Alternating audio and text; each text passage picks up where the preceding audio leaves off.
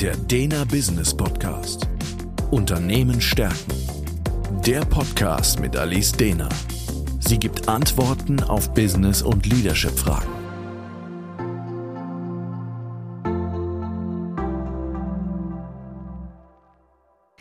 Herzlich willkommen zum Dena Business Podcast. Mein Name ist Alice Dena und Thema heute die Macht der Sprache. Der Status quo. Erst neulich hatte, hatte ich eine Situation im Coaching, die mich dazu veranlasst hat, diese Folge aufzunehmen. Eine Führungskraft und ihr Team sind immer wieder an den gleichen Problemen gescheitert. Der Auftrag der Führungskraft an die Mitarbeitenden wurde entweder nicht ausgeführt, falsch ausgeführt oder doppelt ausgeführt. Und egal wie man es jetzt dreht und wendet, das kostet das Unternehmen Geld. Die Führungskraft war, ehrlich gestanden, ziemlich ratlos, woran das liegen könnte. In dem Team arbeiten wirklich hochqualifizierte Mitarbeitende, die normalerweise eben auch wirklich super Ergebnisse erzielen. Auch die Führungskraft ist Expertin in ihrem Gebiet und hat enorme Erfolge aufzuweisen. Die Aufgaben selber waren in der Regel auch nicht so anspruchsvoll. Die Stimmung im Team war zwar jetzt den Umständen geschuldet etwas schlechter von Grund auf, aber total gut. Das heißt, es herrscht eigentlich eine Kultur des Miteinanders, der, der guten Kommunikation, des kollegialen Austauschs. Wie kann es also passieren, dass trotz dieser guten Stimmung und trotz top qualifizierter Mitarbeitende teilweise die einfachsten Aufgaben nicht bearbeitet wurden, fehlerhaft oder gar doppelt bearbeitet wurden? Es stellte sich heraus, wie wahrscheinlich schon die meisten vermuten, dass das Problem in der Kommunikation, präziser ausgedrückt, in der fehlenden Genauigkeit in der Sprache lag. Ich möchte Ihnen in dieser Podcast-Folge näher bringen, wie wirkungsvoll unsere Sprache sein kann und wie schon durch kleine Umformulierungen Fehler vermieden werden können. Der Ansatz.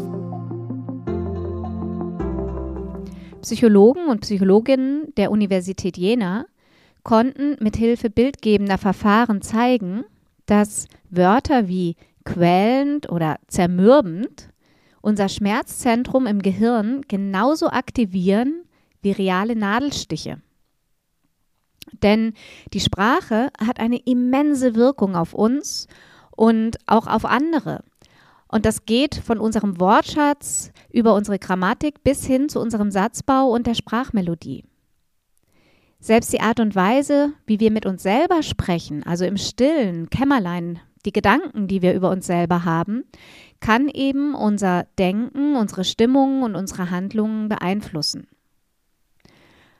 Aus dem Grund sind eben Sprachexperten davon überzeugt, dass wir unser Leben entschleunigen und Probleme mit Kolleginnen und Kollegen beilegen können, indem wir uns eben bewusster und auch passender ausdrücken. Ich möchte das an dem Beispiel Stress einmal näher erläutern. Floskeln wie ich muss noch schnell oder ganz kurz oder kannst du mal eben laden Stress in unser Leben ein. Besonders schön finde ich hier das schwäbische Wart mal geschwind oder auf Hochdeutsch warte mal schnell. Wie soll ich mich beim Warten auch noch beeilen? Wie wartet man schnell? Durch solche Formulierungen fördern wir unser Stressempfinden, anstatt dem entgegenzuwirken. Möglicherweise empfinden wir dann sogar Stress, wo eigentlich gar keiner sein müsste. Wir legen also mit der Art und Weise, wie wir die Dinge formulieren, uns selbst Steine in den Weg. Ein weiterer, wie ich finde, ganz einleuchtender Aspekt ist die Vermischung von Zeiten. Die meisten Menschen verwenden das Präsens, um eigentlich über die Zukunft zu sprechen. Und das kann dazu führen, dass wir uns überfordert und gestresst fühlen, weil unser Hirn dann alles Zukünftige in die Gegenwart packt. Die Verwendung von der Futurform kann uns also tatsächlich entlasten, da wir nur noch auf das Aktuelle in der Gegenwart uns konzentrieren müssen. Also anstatt zu sagen, ähm, ich muss die Steuererklärung machen und ich muss einen Bericht schreiben und ich muss noch äh, ein Meeting vorbereiten, ist es viel besser zu sagen, ich werde mich morgen der Steuererklärung widmen, werde dann auch den Bericht zu einer Sache schreiben und jetzt bereite ich das Meeting vor. Das heißt, nur noch eine Sache in, das, in die Gegenwart zu setzen und den Rest wirklich sauber auch mit der Formulierung in die Zukunft zu setzen. Weil eben diese Vermischung von grammatikalischen Zeiten eben diesen Stress verursacht, wo keiner sein müsste. Ein weiterer Stressor ist die Formulierung ich muss. Ich erwische mich sogar selber ab und zu dabei, wie ich Formulierungen wie gleich muss ich meine Tochter von der Schule abholen verwende. Das ist natürlich totaler Quatsch, denn ich möchte und ich werde meine Tochter abholen. Wenn wir ich muss sagen, nehmen wir uns selbst die Entscheidungsfreiheit und fühlen uns oft unter Druck gesetzt. Eine Sprachwissenschaftlerin, Frau Scheuer-Deffersdorf, sagt, erfolgreiche Menschen operieren viel weniger mit Hilfsverben. Sie machen einfach. Nicht nur in Bezug auf zukünftige Ereignisse, sondern auch in Bezug auf die Vergangenheit kann eine klare Sprache uns mehr Gelassenheit schenken. Die Wahl der richtigen Vergangenheitsform kann da eben auch einen großen Unterschied machen. Frau Scheuer-Deffersdorf schildert das ziemlich eindrücklich in ihrem Buch In der Sprache liegt die Kraft, wo sie eine Lehrerin beschreibt, die ihrer Schulklasse den Unterschied zwischen den beiden Vergangenheitsformen perfekt und imperfekt erklärt. Und der Unterschied zwischen Eva hat letzte Woche mit mir Schluss gemacht, imperfekt, und Eva machte letzte Woche mit mir Schluss, im Imperfekt, war selbst für jugendliche Schüler deutlich spürbar. Mit dem Satz im Imperfekt hatten die Schüler nämlich weniger Liebeskummer, weil der Imperfekt eine abgeschlossene Handlung konnotiert. Und dann kann man eben natürlich sofort nach der nächsten suchen, weil es ist abgeschlossen. Hingegen das Perfekt wirkt in die ähm, Jetztzeit mit hinein und ist eben noch nicht abgeschlossen und kann so natürlich zusätzlichen Stress produzieren. Das ist jetzt nur ein kleiner Einblick über die Auswirkungen davon, wie wir mit uns selber sprechen. Und wie sieht es jetzt aus in der Kommunikation untereinander? Frau Scheuel-Deffersdorf und ein Dr. Theodor von Stockert haben da ein Kommunikationsmodell geschaffen, das sich eben aus fünf Schritten in jeglicher Aussage zusammensetzen sollte. Also als erstes sollte man eine Intention haben, also was will ich überhaupt sagen, um dann eine wertschätzende Kontaktaufnahme zu gestalten einen Rahmen zu setzen, einen Diskurs und das Ganze abzuschließen mit einem guten Schluss. Und gelingt, misslingt die Kommunikation, wie eben zum Beispiel in dem Beispiel, was ich eingangs erzählt habe, fehlen eben häufig einzelne Schritte oder die Reihenfolge wurde vertauscht. So hatte eben die Führungskraft, von der ich vorhin erzählt habe, ähm, genau das berichtet. Also ich habe dann mal konkret nachgefragt, wie eine Aufgabe zum Beispiel, die doppelt erledigt wurde, delegiert wurde. Und die Führungskraft erzählte mir, ein Mitarbeiter war krank. Und in einem Gespräch mit einem anderen Mitarbeiter sagte die Führungskraft irgendwann so beiläufig, ach Martin, der Bericht der Einschätzung der neuen Produkteinführung muss noch geschrieben werden. Um sich dann zu wundern, dass erst einmal nichts passiert. Als die Führungskraft ein paar Tage später gefragt hat, hatte Martin gar nichts unternommen. Der andere Mitarbeiter, Christoph, war in der Zwischenzeit aber wieder da und plötzlich hatte die Führungskraft zwei Berichte auf dem Schreibtisch.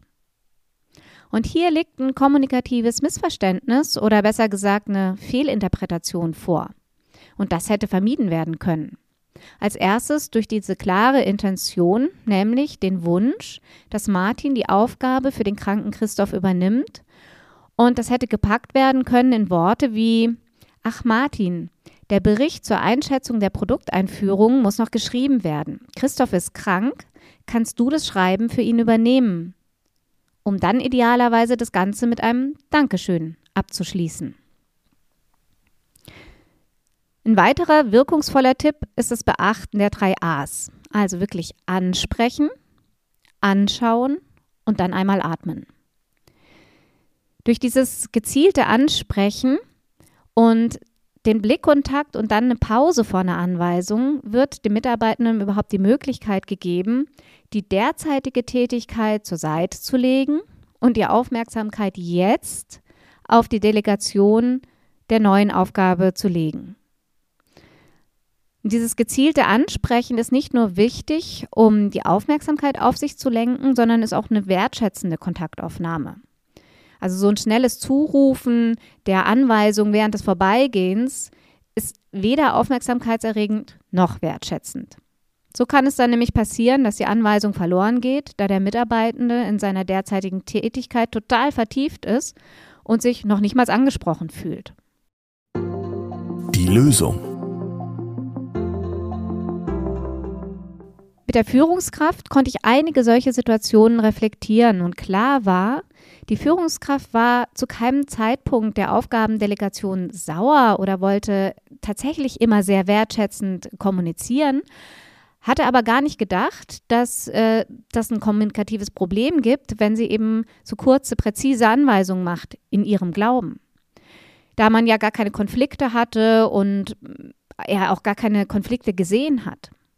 Aber auf die Sprache eben ganz generell genauer zu achten, hat der Führungskraft extrem geholfen. Eine klar formulierte Anweisung in Verbindung mit einer wertschätzenden Ansprache klingt total simpel, ist aber oft Gold wert. Wenn Sie also das nächste Mal eine Delegation erteilen, auch wenn es nur was ganz Simples, Kleines ist, wie zum Beispiel die Tür zu schließen oder ans Telefon zu gehen, dann stellen Sie sich folgende Fragen. Was genau soll mein Gegenüber tun? In welchem Kontext befindet sich mein Gegenüber gerade?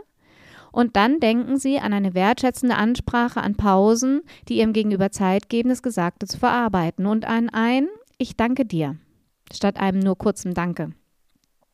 Formulieren Sie also Ihre Anweisungen deutlich und direkt. Schwammige Aussagen zu verarbeiten ist nicht nur anstrengend, sondern oft irreführend. Also statt zu sagen, die Tür und auffordern zu gucken, Lieber zu sagen, Max, bitte schließ doch die Tür hinter dir, du bist der Letzte, Philipp kommt heute nicht mehr.